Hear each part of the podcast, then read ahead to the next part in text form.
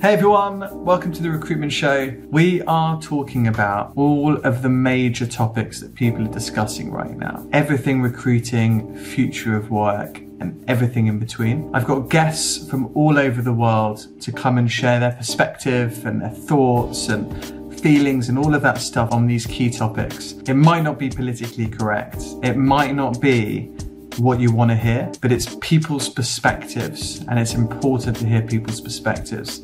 I love storytelling, and I think one story can illuminate a million more and really increase our understanding of these topics. So sit back, whether you're watching live or after, grab a drink, take a seat, and enjoy. What's the difference between potential and talent? And I think talent is fully formed, or and I think potential instead is a is the journey of where you're going to go over time. And I think we've generally are very short-sighted in companies and organizations more generally today. We tend to focus on maximizing harnessing talent. I don't think we do anywhere near enough on nurturing potential. I would define that potential as forward-looking. Who will you be in your fully formed self?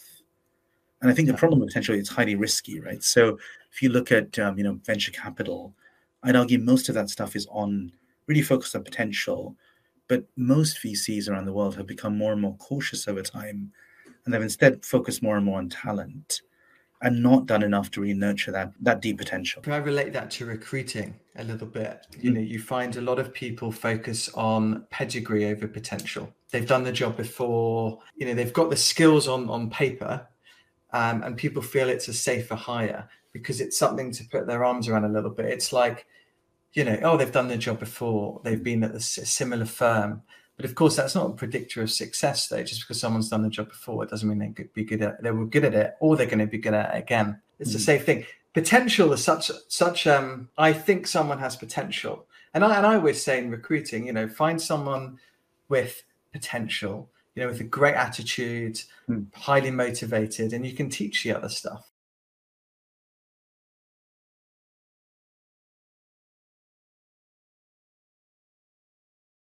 Thank you so much for watching. Hope you enjoyed it. Please do not forget to subscribe in all the usual places YouTube, Spotify, Apple Podcasts, anywhere you like to watch or listen to a podcast. Any comments or feedback, please drop us a DM. If you've got anything that you want us to discuss, again, feel free to get in touch. Have a wonderful day.